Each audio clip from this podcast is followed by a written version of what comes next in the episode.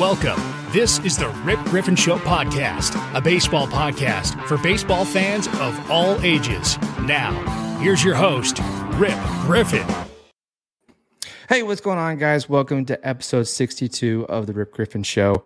Before we get into tonight's episode, please remember to subscribe to the show on all the major podcast platforms, rate the show, review the show, let us know how we're doing. And also be sure to keep an eye out on our YouTube channel. We've got some YouTube exclusives that we will be working on posting on the YouTube page. So be sure to head on over to that whenever you see it. Check it out. Leave us a comment and review as well. So as always, I am joined by my co-host Brad Chandler. Brad, how are you doing? I am doing awesome. How are you? I'm doing great. Another week in the books, and we've got a lot of things that have happened this week in baseball. So I'm excited to jump on and talk about tonight's topics, and we've got a special guest with us as well. We got Mr. Terry Cushman from the Bastards of Boston Baseball Podcast. How are you doing, Terry? Not too bad. I'm not even used to saying my new podcast name yet, so it sounds weird when you say it. I, uh, let me tell you, let me tell you, man. When we do the YouTube, uh, we do the YouTube channel. It's uh, kind of got that little. Wait, now I got to say the bastards of Boston baseball. I got so used to saying Benny and the Bets it, yeah. it doesn't roll off the tongue as as well and fluent. Right. Yeah, absolutely not. I had to write that down before we actually got started just to make sure I got it right and I didn't call it Benny and the Bets anymore. So just just a little note taking before we get started. But uh, we got a lot of things to talk about in this episode. Obviously, of course, our team of the week is the Boston Red Sox. Um, what we'll do is we'll kind of talk a little bit about the news, kind of everything that's happened over the past week, the past, you know, 48, 72 hours has been really interesting in baseball. And then we'll kind of jump into the second segment, which will have the uh, the Boston Red Sox, and we'll kind of talk about the team, get your views on on the state of the team, and a couple players we like to do at the last segment. We'll kind of talk about them. Uh, a player that we've put on our Twitter poll that the listeners have selected. So we'll kind of jump at to that at the last segment. But uh, so, Brad, you want to jump into the first part of the yes. news because so it's interesting. Jared Porter's wiener ended up getting him fired. Um, six years ago, while he was working for the Chicago Cubs in the scouting department, he decided that he was gonna, you know, what was it that you called it, Terry? I, I was listening to the podcast earlier today the dilly hoo hoo or whatever it was. Uh, a hoo hoo dilly. There you go, hoo-hoo the hoo hoo dilly. So, uh, Jared Porter sent a picture to a female reporter of his hoo hoo dilly, um, and it's come back to bite him in the ass uh, five years later. Um, you know, I know a lot of people are talking about this. Uh, definitely not appropriate to be doing that, especially in the position that he's in or was in. Um, but he, it, it, like all stemmed from like he was sending numerous text messages and it didn't like go from one to 10. It went from, he sent 60 text messages. Yeah, it was actually it was 150 text messages roughly, but 60 of them went unanswered. That so, is insane. Yeah, so uh, you know, a normal person would probably take the hint after the third or fourth message tops, uh, but he kept going, and 150, and, huh? Wow. Yeah. So uh, you know, and unfortunately, I mean, he he got pretty pervy and um, paid yeah. the price big time. Yeah, at one point he was just sending pictures of his crotch and his jeans or whatever, and then it ended with like, "Well, he's gonna whip it out." Oh, you're not saying anything here. Maybe if I whip this out, she'll say something. Nah, man, come on. At, at, at what at what point in time does a guy say, "Well, here, maybe if I show her my junk, she'll talk to me"? I, I it doesn't. I'm, I'm, just gonna be straight up, man. I don't think I've ever sent a female a picture of my junk. Like, if she wants to see it, she can see it in person. Exactly. I, I, I really don't want my junk all over the internet. You know. Exactly. You don't know what they're going what they're capable of, and it's just what goes through a guy's head when a female is not responding to you, but thinks it's okay to just you know send a D, uh, send a D pic. I'm gonna call it a D pic. I'm gonna censor myself, but I I don't know. He I like the hoo hoo dilly. Hoo hoo dilly. Yeah. Yeah. He he kept that job for a whopping, I think it was 37 days, just yeah. long enough to make the Lindor Carrasco trade and then have a scandal and get fired. yeah, and this this is the second year in a row that the Mets have had to deal with something in January. Um, the they had a candidate who was hired in the offseason, didn't even get to, you know, coach or manage a game. You know, last year it was Beltran, this year it's Porter. And I'm just hoping next year they can actually get through the entire offseason and get right into playing ball um, without a scandal. I think the Mets would would love to have, you know, a scandal free winter. You know, it, it's like the Mets are going to be the Mets, though. You know, there's always going to be something. It doesn't have to be a scandal. It could be a player meltdown. I mean, remember when? Remember when Matt Harvey's girlfriend left him for literally Julian Edelman, and he no showed a game or whatever, and and he was late to a, a playoff press conference or something, some type of media day, and that was controversial in 2015 you know the the Mets just can't get out of their own way, and unfortunately, new owner. I don't know what Sandy Alderson's title is, but um, you know, just the the the weird, you know, developments just seem to keep popping up. Isn't he the president of baseball operations? Like you've got your general manager, which is where Jared Porter was, but and then Alderson was actually above uh, Porter. Yeah, he's basically the the go between between Steve Cohen, the owner, and the general manager. You know, the Red Sox had a similar front office where Theo Epstein was the uh, general manager, and then Larry Lucchino was the the president, so to speak. And and it changed a little bit because when Dombrowski came in, he took Lucchino's spot and there was a general manager for like a season. That was Mike Hazen before leaving to um, Arizona. And but Dombrowski was the guy, you know, he was the Alderson. So it's weird how different organizations assign, you know, what roles to what executives, but but nonetheless, uh, they're basically still the general manager. Right.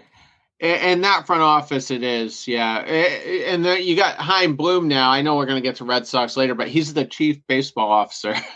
he's the yeah. only one in MLB with that title. So, yeah, yeah.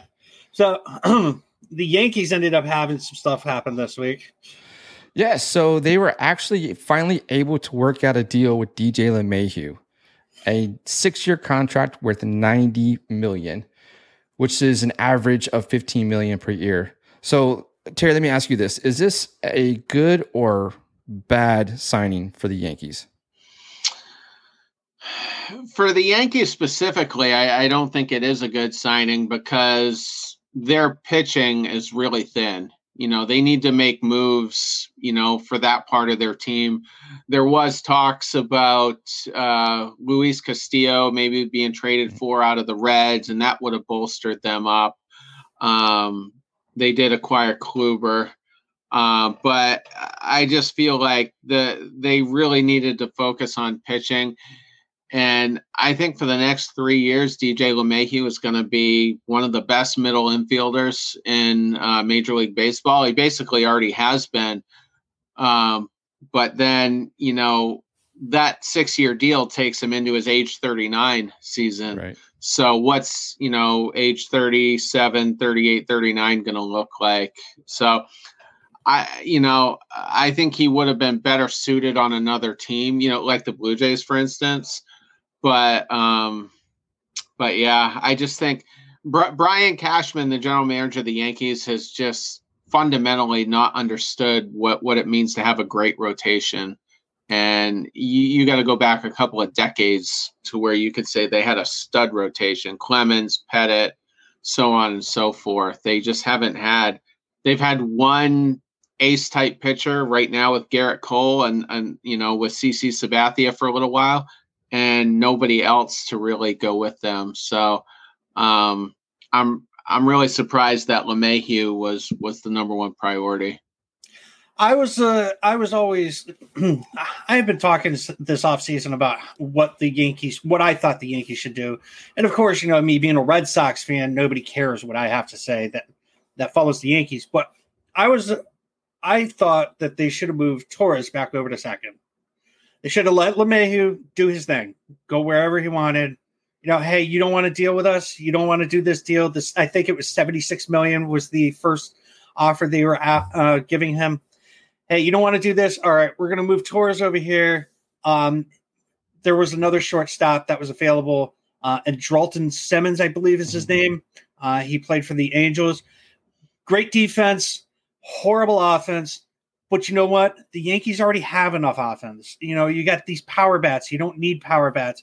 And you could have easily just slid Hicks into uh, into leadoff. I know that LeMahieu's the guy who's you know batting over three, whatever.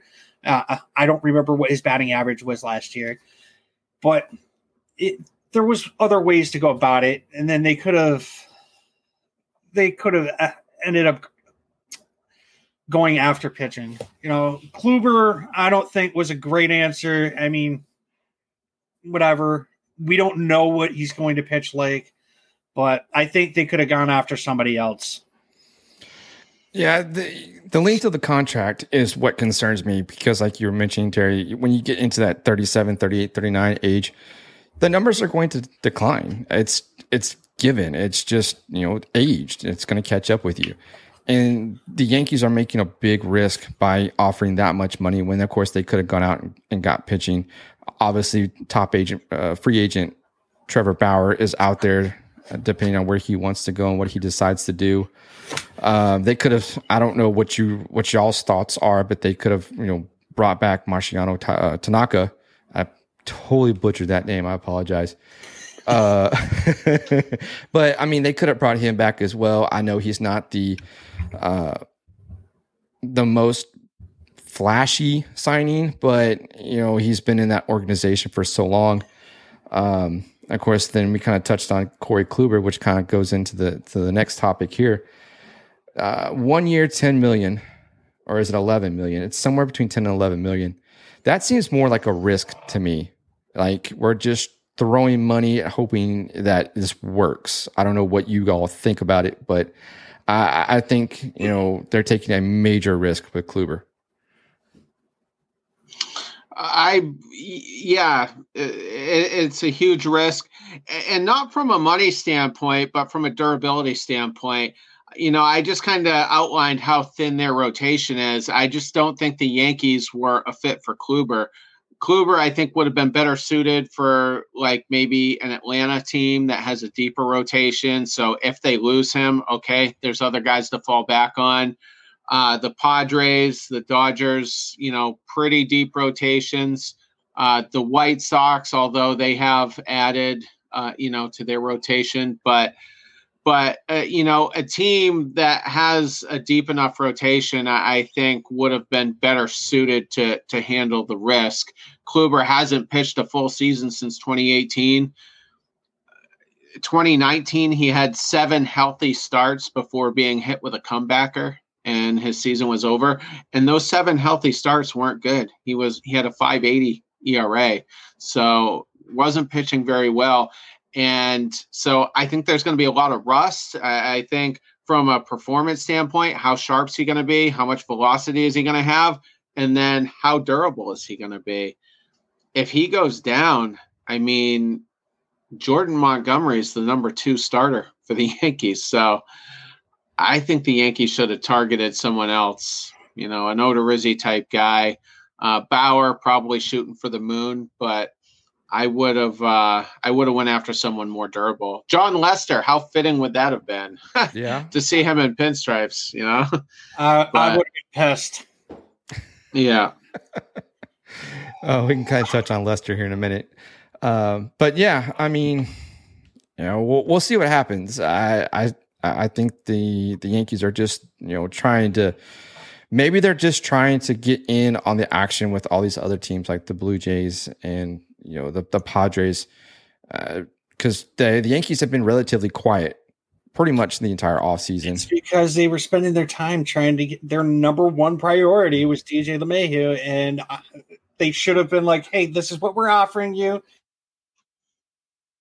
Like he should, he, they should have been like, "This is what we're offering you," and then started focusing on pitching. Right. I don't know. I we'll see if this actually comes to help them or if it backfires. So, yeah, we'll we'll end up seeing. Um, so Martin Perez was signed by the Red Sox. Um, I know that we have talked about this a little bit before, uh, Terry, but uh, Perez signed for four point five million dollars um, after the Red Sox ended up declining their option, uh, the option so right now the lineup looks like Erod, Eovaldi, Perez, Pivetta, possibly Houck. Um, what what are your thoughts on the Perez signing, Terry? I don't like it.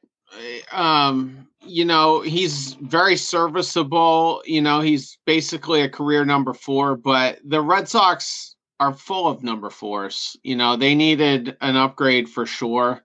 Um, you know, I think our rotation, our back end, you know, is better than the Yankees back end. But um, the troubling thing about the Perez signing for me was it, it basically told me that that's it. They're done with the rotation now that they brought him back, you know, because like you said, they did decline his option. And ultimately, after re signing him, they save a million bucks roughly. And another thing I haven't really talked about yet on on any podcast is I think what what happened was the Red Sox were holding out to see what the schedule was going to look like. And I think the Red Sox were hoping for a reduced schedule you know maybe not quite as few as 60 games but 100 120 something like that. And you know with that would have came prorated salaries. And once Rob Manfred said, nope, full season, 162 games, full salaries, I think the Red Sox said, you know what? All right, we're just going to go the cheap route and we're just going to continue to rebuild. And and that's why they settled on Perez. Because if you look at the timing, it was very shortly after Manfred, you know, basically revealed that they would in fact play the full schedule. So so, you know, I'm speculating, but that's why I think they signed Perez. Yeah, you know, I was a little disappointed uh, at the fact that they not disappointed. I was shocked uh, that they declined his option at the end of the season. I thought he was literally the only pitcher that went out every five days.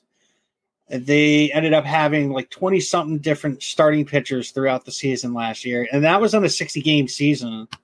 I mean, that's ridiculous and one guy went every five days. Right, basically, you know, because Eovaldi got hurt for a little while there, yep. and uh, that is the one nice thing about Perez is he's very durable, and if he's getting shelled, you know, in the third inning, and and your bullpen is taxed from a couple games before, you can leave him in there anyway. You know, they used to do that with Tim Wakefield back in the day. You that know, pissed me off until I realized why they were doing it. Yeah. So so you're you're getting, you know, an innings eater, kind of like what Rick Porcello was, but a guy who's gonna pitch better than Porcello will at this point in his career. But still a guy that's gonna get knocked around and, you know, probably cost you, you know, a number of games. So pros and cons. Yeah, definitely. I think uh, we'll see what happens with the rotation. You know, that was an interesting point that you brought up with the the scheduling and everything because after you know Manfred said that there's going to be 162 games, now we're starting to see all these these signings. These even I mean, of course, the Padres kind of did their thing before that, but that kind of leads into the the next big signing this week, which was George Springer going to Toronto on six years, 150 million. Let me ask you this: Do you think that Blue Jays overpaid for Springer? Yeah, for sure. Um, you know, the the annual salary you know, 25 million a year isn't ridiculous. You know, he's a he's a top performing outfielder, you know, hits for power, not a bad defender, but the number of years I think um, you know, is, is a little excessive. I kind of thought he would end up in the 4 to 5 year range um, with 5 being the absolute max. He has uh, struggled uh, with durability, you know, throughout his later 20s. So, um, you know, it just I'm a bit of a pessimist uh, as far as whether or not he's going to be healthy throughout his 30s.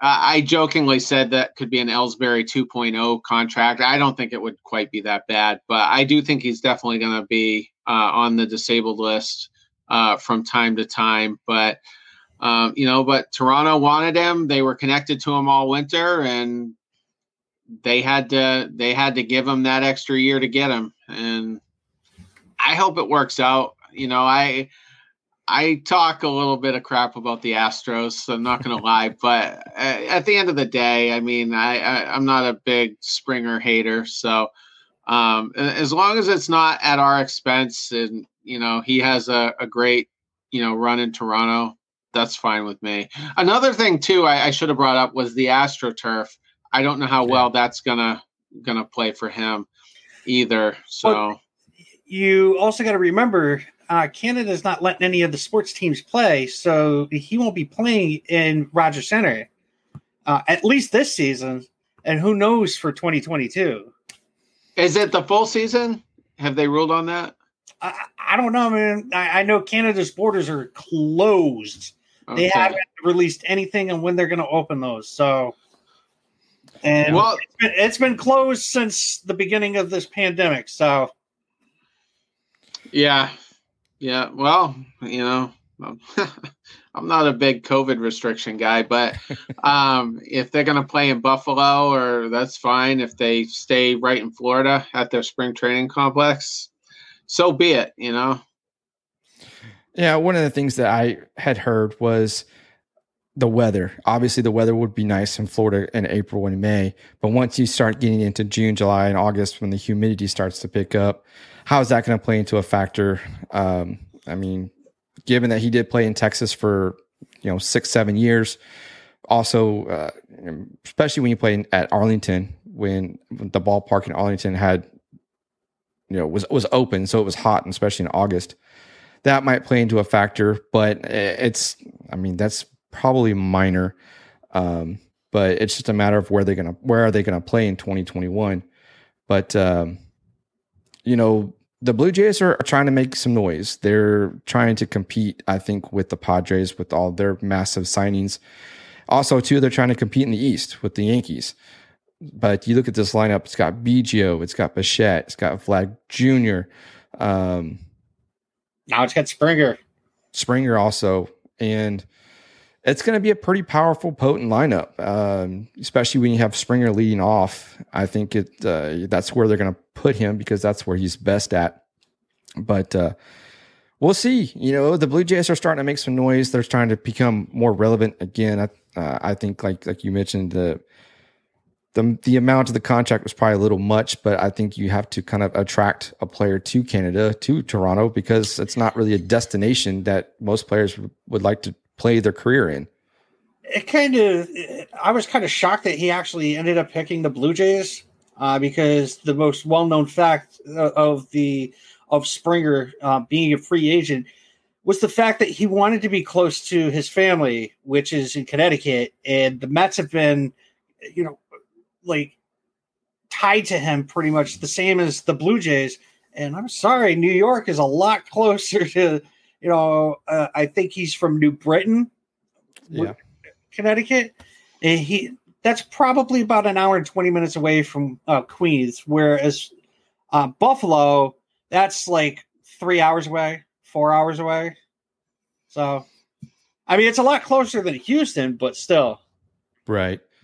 So, uh, Terry, let me ask you this real quick. With everything that has gone on with the Mets this week, with the firing of Jared Porter and, and the the the lewd pictures and whatnot. Do you think that may have put a dark cloud over the Mets that ultimately led to Springer choosing the Blue Jays over the Mets? I don't believe so. No, uh, and you know, it, it, didn't really occur to me to to really check to see what the Mets might have been offering. You know, if they were in fact the runner up, because they apparently, you know, by all accounts, were the runner up. So I, I don't know what their offer was. Um, another thing I probably should have pointed out too is the tax rate in Canada is insane you know players are going to lose more money than players in you know Boston, New York, uh, Texas, even. Um, so you know there was probably that was probably a, another reason for the sixth year being put in there. Uh, it's also should be notable that that's the biggest contract in toronto blue jays history. I saw that. Uh, just to just to let you know the mets according to what I just found, uh, the Mets offered him six years worth around 120 to 125 million. So, yeah, I, I see why he would have taken on the uh, taken the Blue Jays. Yeah, it sounds like it was about five million less a year, probably around 20 annually from them. But All right. So there were there were three other signings uh, this week as well outside of George Springer. Springer being the big one. Uh, your boy Jon Lester ended up signing a one year deal with the Nationals uh, for, I believe it was five million dollars. Um, how did you feel about that? Well, I my exact tweet that night it was uh, what around nine or ten p.m. when it was announced or something, and I tweeted out. I said if Lester signed for five million a year or less, I'm gonna be pissed because that's what we paid for Perez. You know, five million a year, and in my opinion, a moderately washed up Jon Lester is probably still better than Perez on his best year. You know, right? And you got the leadership aspect. If they make it to the postseason, you got a guy you know you can handle it and uh, so it's just a, another another example of why I think the Red Sox aren't really trying. They're not really putting their best foot forward we'll, uh, we'll as far as players. We'll yeah, absolutely. so, um, Rip, I'm just going to run through these real quick so that we can get to the next segment. Sure. Um, Michael Brantley, that was this was a funny uh, signing Michael Brantley signed, actually ended up signing with the Houston Astros. Um, I not, I don't remember how long it was for two years, right? Yeah, uh, two years, thirty-two million. All right, so two years, thirty-two million. What's that? Sixteen a year. Yes. But it was reported, I want to say, like a couple hours before that, he had signed with the Toronto Blue Jays, and all the reporters had come out and said, "Hey, you know, Ken Rosenthal came out, Jon Heyman came out.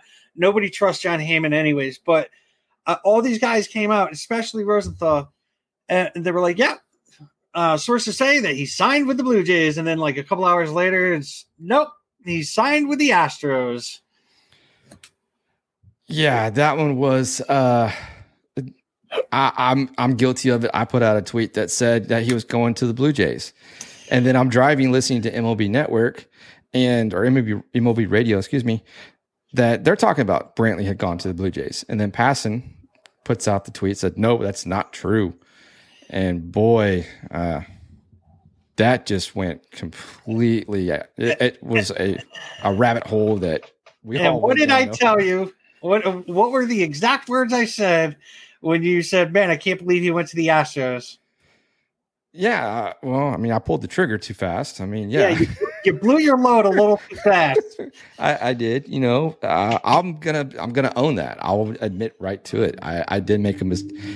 I got a little excited to try to put the news out there the best as quick as I could, and yeah, it backfired. That's, so. that's what happened with everybody.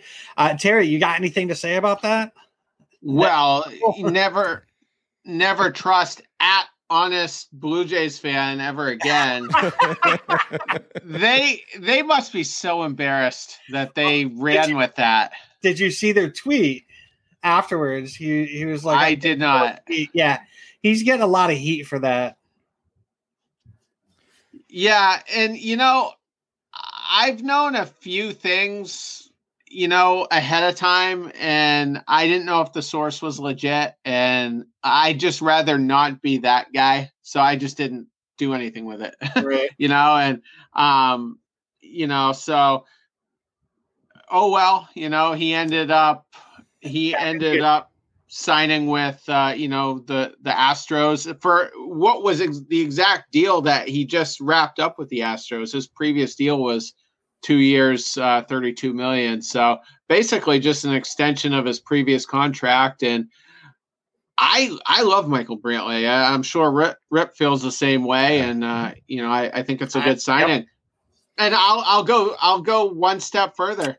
If the Red Sox were like, we could sign Michael Brantley, or you can give George Springer that big contract. I'm going with the value. I'm right. going with the value, and I'm taking Michael Brantley. Yeah. Yeah, it, it, definitely helps, especially with the outfield with the Astros, because there's so many holes and so many players that we don't know who's actually going to play what position other than Kyle Tucker. But, anyways, to kind of finish up the news real quick here, Jay Happ signed a one year, $8 million deal with the Twins. Uh, it just seems like they're just trying to add depth to their rotation right now. I love it because that means Happ's not going to be a Red Sox. I was I was so scared when his name was uh, being uh, being drawn in with the Red Sox, and I know Terry was the same way. Yeah. Um, it, it, it was something that I didn't want. And I'm glad that he signed elsewhere because now that's a that's another name off the list. That and that's a big time overpay. I mean, I would take. Perez over him any day, you know, and he was three million cheaper. So was Lester.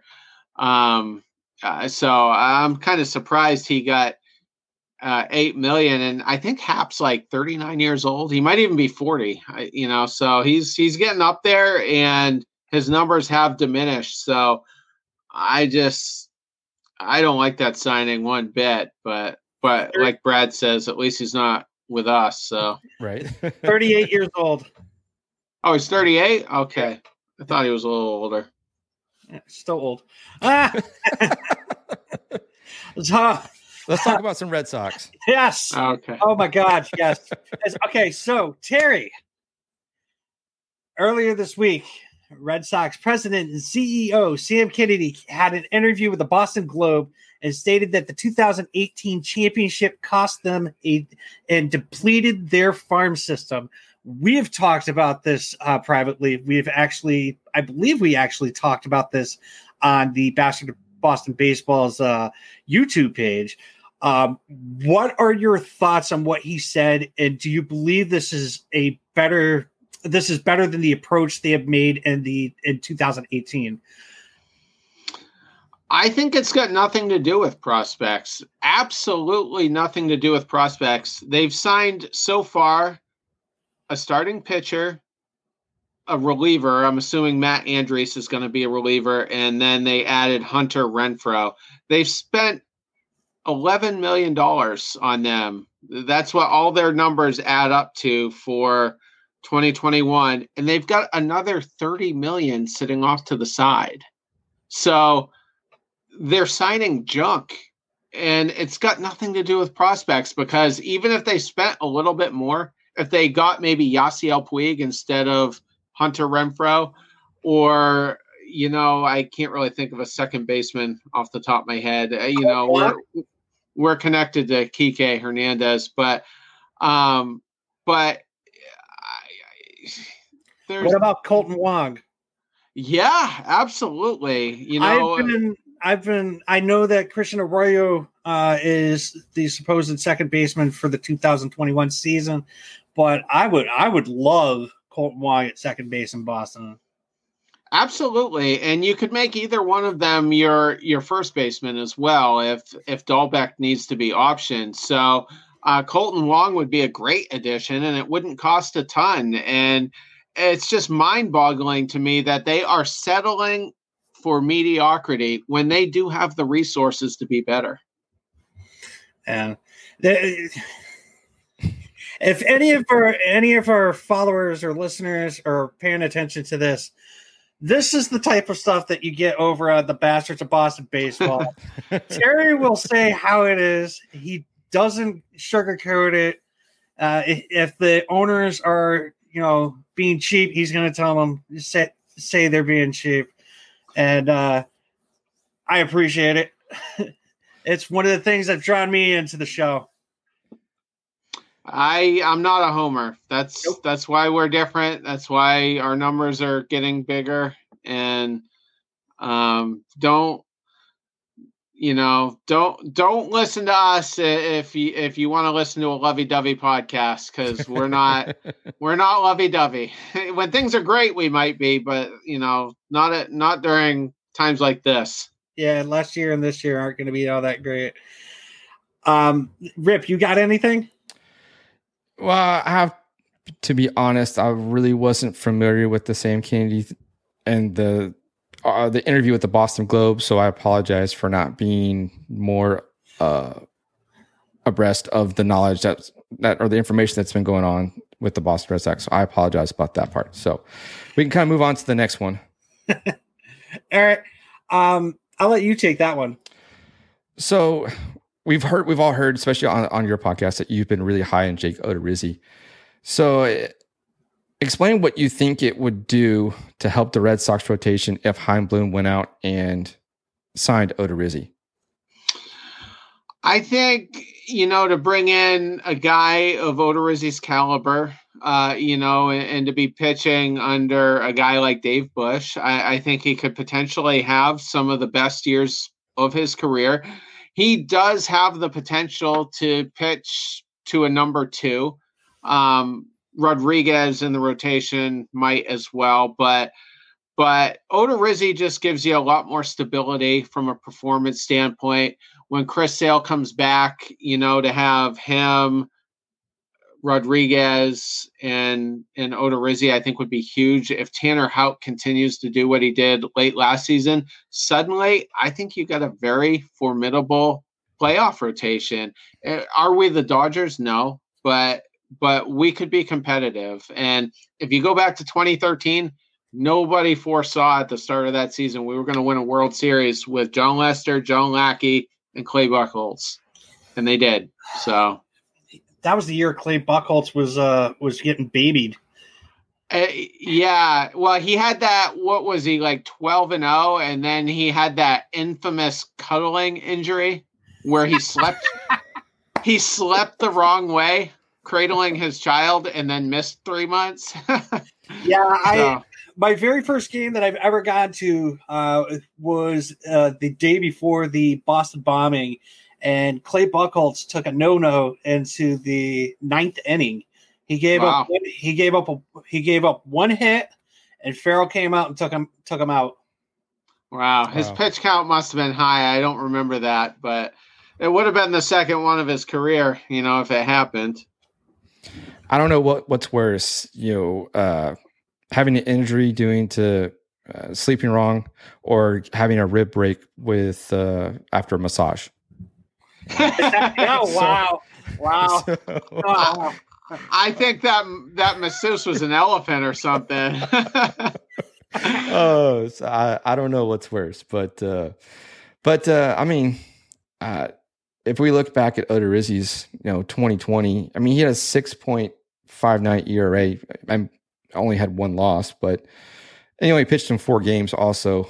Uh, but he, his, he, he had a back injury was the problem. And, and then he was shut down for the rest of the year, unfortunately, but would that be a concern if, if, if the Red Sox were to sign him?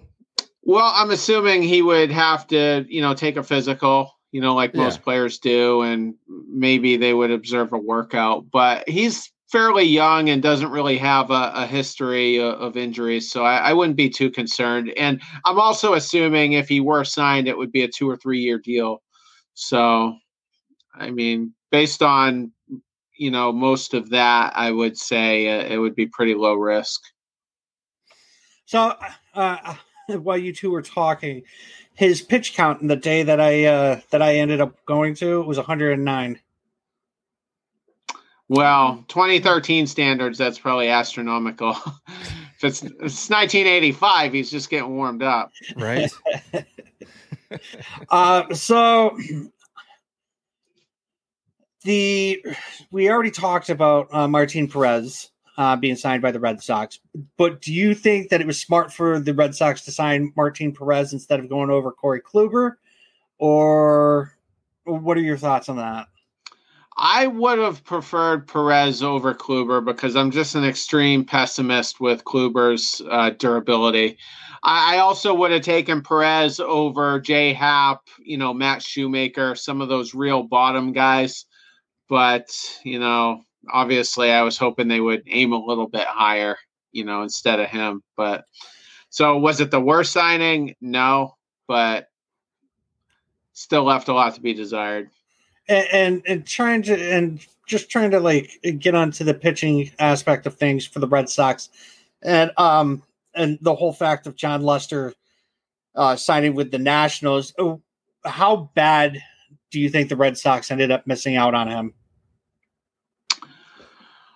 I think pretty badly. I mean, why wouldn't you Jon Lester has has made 30 or more starts every year since 2008 obviously aside from 2020 but extreme durability. The guy's never had a real serious injury in his career and I would have brought him in and then just trusted that Dave Bush would have helped him kind of adapt to pitching in his upper 30s and and so I just think they, you know, they're kind of wanting to just stay in rebuild mode and and, and tank and, and, get a good draft pick for the 2022 draft. Uh, it doesn't make any sense to me to go Perez over Lester. Maybe there was bad blood still from 2014 that we don't know about. So maybe if you want to give the Red Sox a little bit of the benefit of the doubt, maybe there was a little bit of bad blood, but well, the bad bad blood was because of them. So I don't know if I'd really want to give them the benefit of the doubt. yeah, and that, the Red Sox aren't uh, a very good organization when it comes to admitting they were wrong about certain things. Nope. So. Yeah, I, I think they missed out on Lester. Honestly, coming back to Boston would have been a great. You caught homecoming. I mean, yeah, and I mean, a golden opportunity mm-hmm. for Bloom to kind of win over the fan base a little bit after trading Mookie. And half the fan base is, is mad about the Cora signing, the the rehire. So you know maybe bringing back Lester kind of appeases that demographic as well. Just a total blown opportunity there. Yeah.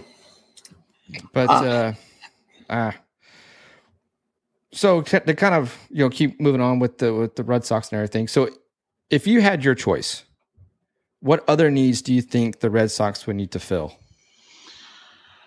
I'd like to see another first baseman or someone versatile to play. You know, whether it's Kolten Wong, like we said, um, maybe an outfielder. An example I used that my co-host absolutely ripped me for, uh, Ryan Braun, you know, could play first base. He could play corner outfield. You know, he's getting up there in age. He's 37, 38, something like that. But on a one-year deal, I, I might have went that route.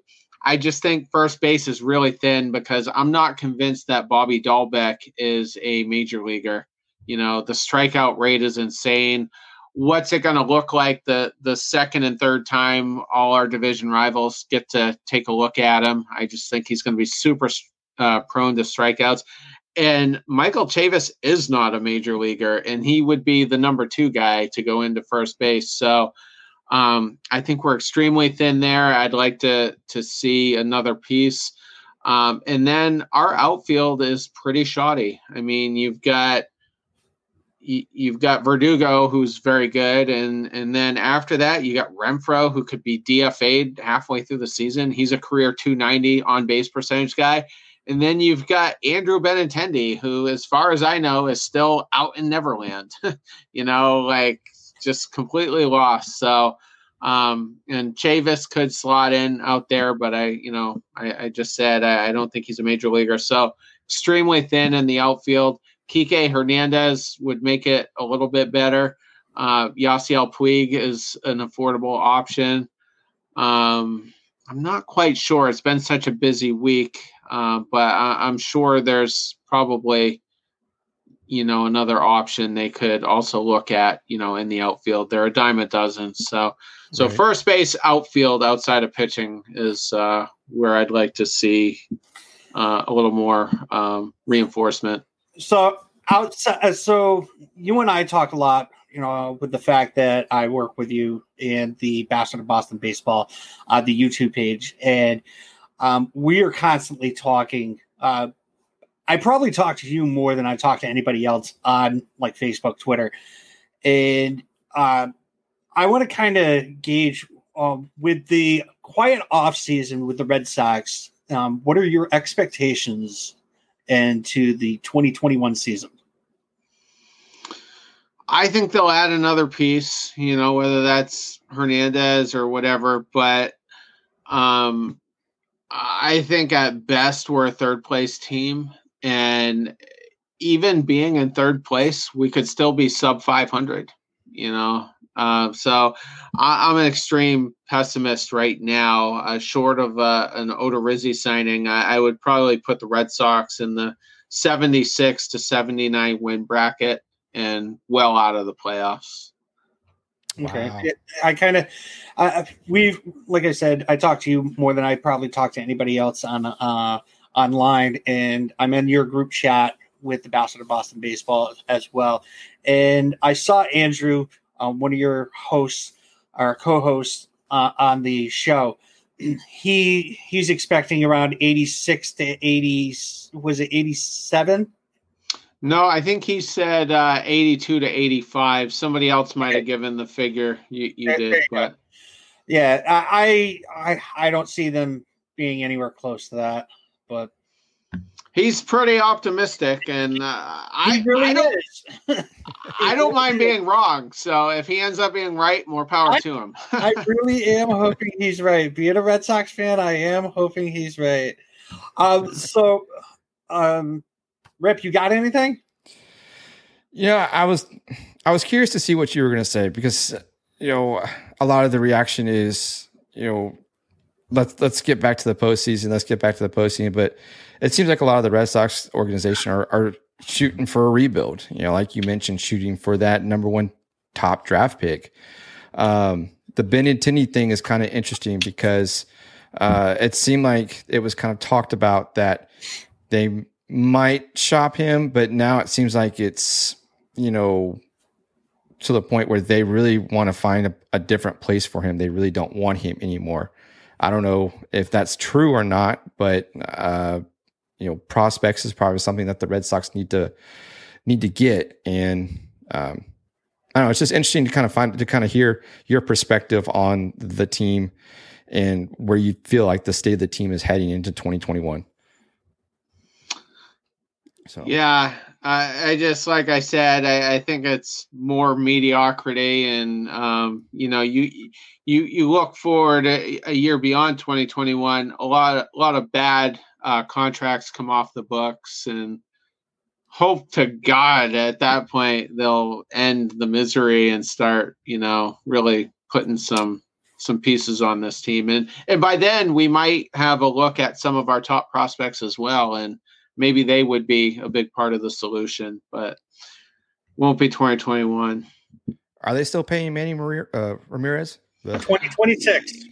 Yeah, wow. that that one's inconsequential though. That's like two million a year, but you know, yeah, that's like dimes to us we're paying David Price 16 million for the next two years to play for the Dodgers. Um, JD Martinez, I mean, he's coming off a bad year. I mean, a lot of people will shut up about that if he starts going crazy again, you know, with the power hitting. But but at the moment, that's kind of a, an ominous contract. He's got this year and next year and um, maybe Pedroia's money will go away. Uh, they might be working out some type of a buyout uh, this month on that. If they didn't, that would be roughly 12, 13 million uh, that they're on the hook for. So you add up all of that, you're looking at close to $50 million between Price, Martinez, and Pedroia. Okay.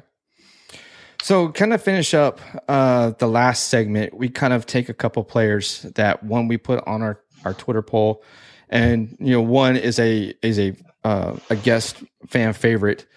Um, so we kind of want to touch on on Big Papi David Ortiz. Um, we know that he's known for his smile and his clutch hitting, but what Papi moment will you remember the most?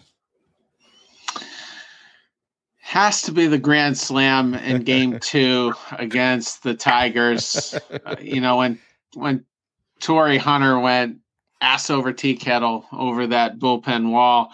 Um, that that's the biggest, but you know where he was truly immortalized, I think, was in the 2004 postseason against the Yankees in the ALCS. Game four went into the 14th inning. It ended on a big papi walk off.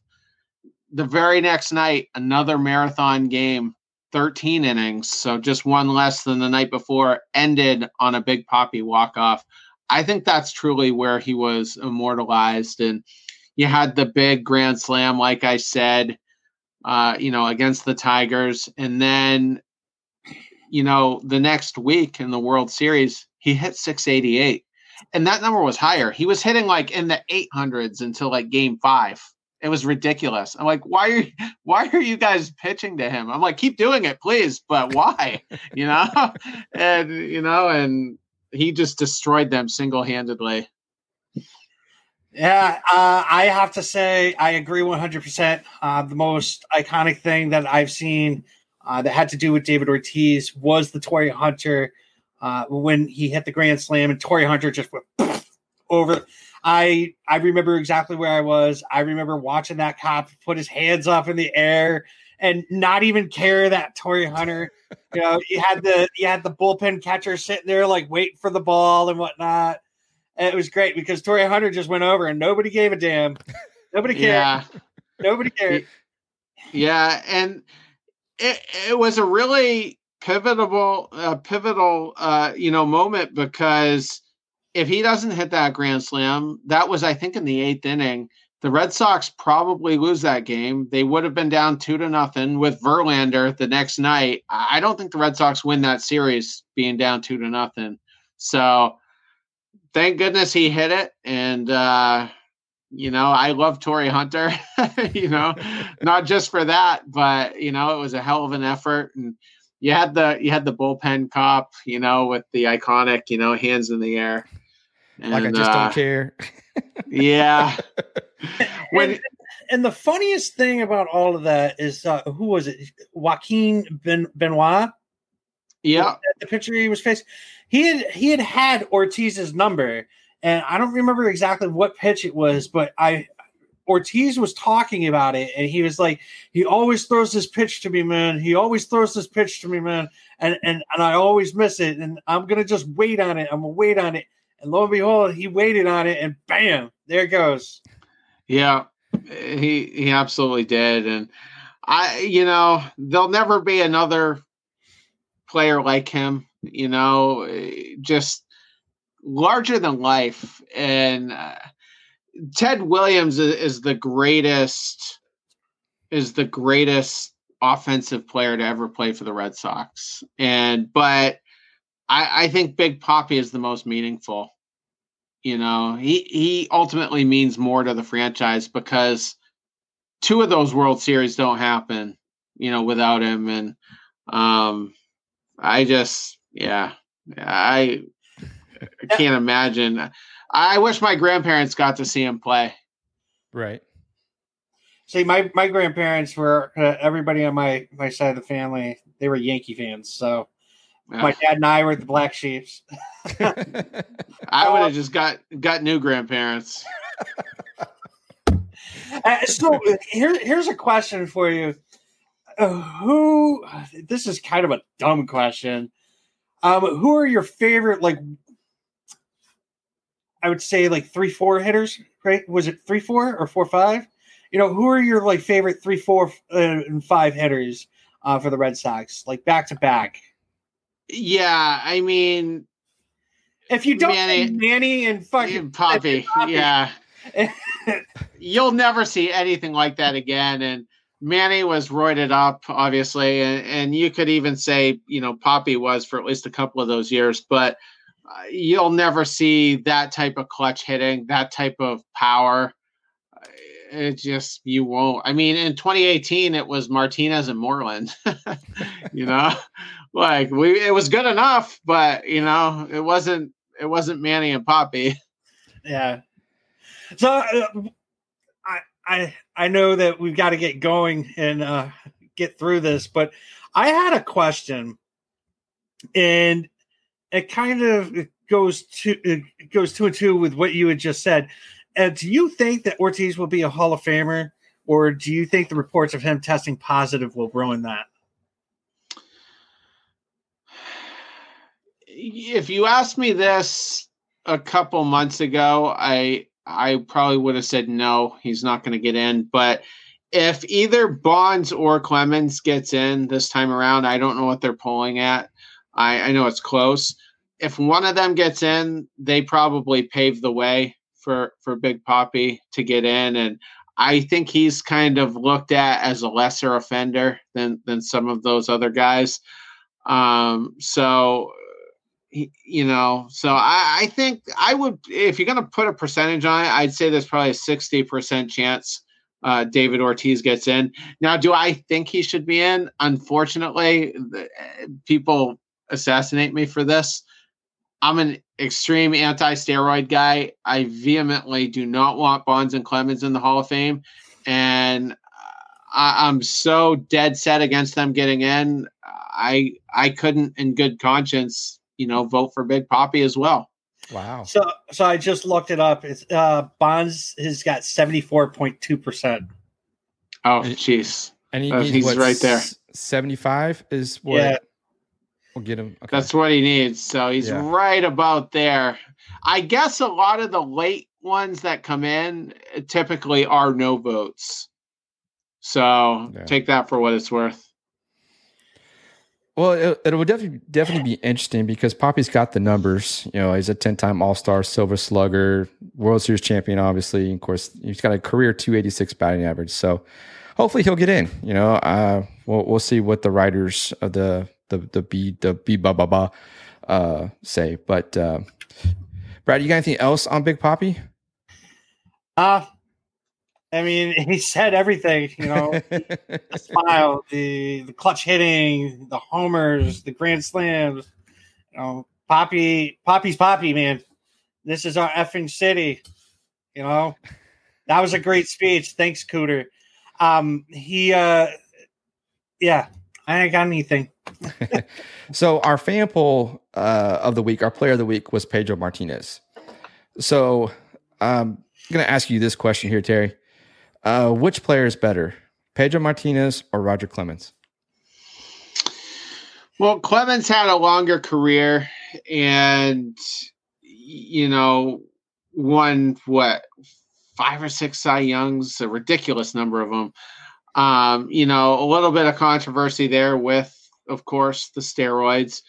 Um, I'm going to give it to Pedro, even though it, was a little bit shorter, because I am 1000% confident Pedro did not do steroids. He was this little scrawny guy who could gas it. And he was shutting these guys down at the height of the steroid era. Uh, you know, the guy was unbelievable. And I think he he meant more to the Red Sox franchise. I, I love the fact that he would never allow guys to crowd the inside of the plate because mm-hmm. you know they were getting drilled if they did, and it sucks that Don Zimmer had to be the guy. But you know, but that was like the height of the Red Sox rivalry with the Yankees. I mean, there was just so many more iconic moments with Pedro. I got to give it to him. Didn't Zimmer come out and say that he he deserved that? Or whatever. I don't know. I, I, I mean, thought, I thought I read something. It was like everybody was giving Pedro crap for throwing down this freaking old old guy, but it's like, man, he he like ran at him. What was he gonna do? Like he didn't hit him. He just like sideswiped him. It, well, he kind of guided him down. You know, he sidestepped and then kind of guided the old man down, and uh, you know, I feel bad. I mean, Manny Ramirez like chucked a guy, you know, right before he got traded. you know, that's a lot more savage to me. But, but I just, I like Pedro. I, I wish we could have kept him longer, and I wish 2003 didn't happen because it would have been so cool, you know, to have a, a World Series. My favorite moment as a as a baseball fan this was like my first big moment because as brad knows baseball isn't wasn't my first sport. I grew up in a nascar family. And then I, I, was a boxing fan kind of found that on my own. And then you know as all my heroes retired only then did i get hardcore into baseball.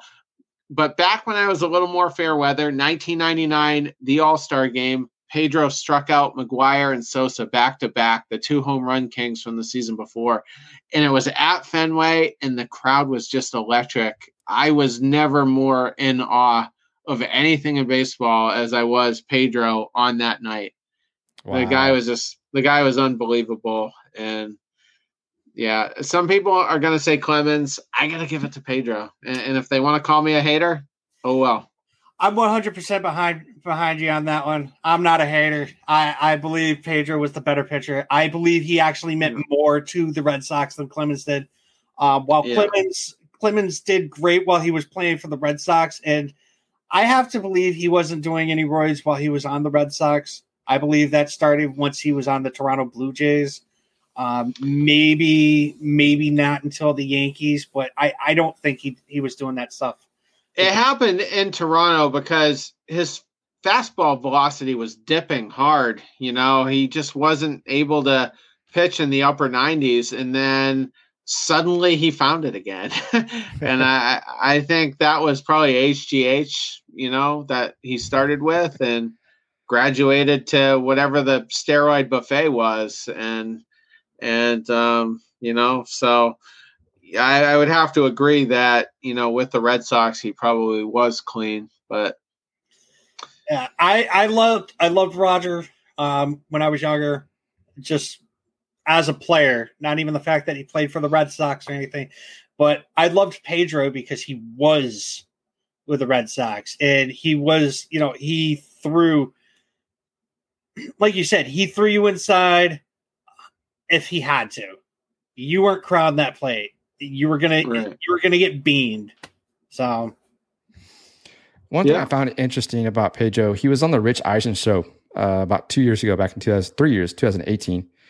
And he said that he asked the Expos at the time to trade him to the Yankees. He asked him three times and it never it never happened. And of course, he ends up in Boston shortly after. But that was something interesting. I never knew that he actually wanted to go to the Yankees because he was he was a fan of the Yankees. He liked the Yankees. And he said that when he saw his teammates getting traded, that's when he realized he couldn't be a fan anymore and he had to be a ball player. And that's where right. Kind and that's where we we saw him kind of take it to the next level there in Boston. So that was interesting. I I didn't know that about uh, Martinez. So, uh, Brad, you got anything else on, on Pedro Martinez? Uh, you know, besides the fact that, you know, he had 18 years in, in the big leagues, uh, he played for the Sox. The uh, he had a career 293 ERA. Uh, he was inducted into the Hall of Fame in 2015. He was an eight time All Star, three time Cy Young Award winner, a Triple Crown winner for pitchers in 1999. Uh, he helped the Sox win uh, the first World Series in 86 years uh, in 2004. And one thing I thought was like super cool was the fact that he was the All Star MVP in 1999 when they had the All Star game at Fenway. So that, that you know, outside of all of that, I don't think I don't think I can say anything. Hey, that's why he, that's, that's why he's a Hall of Famer.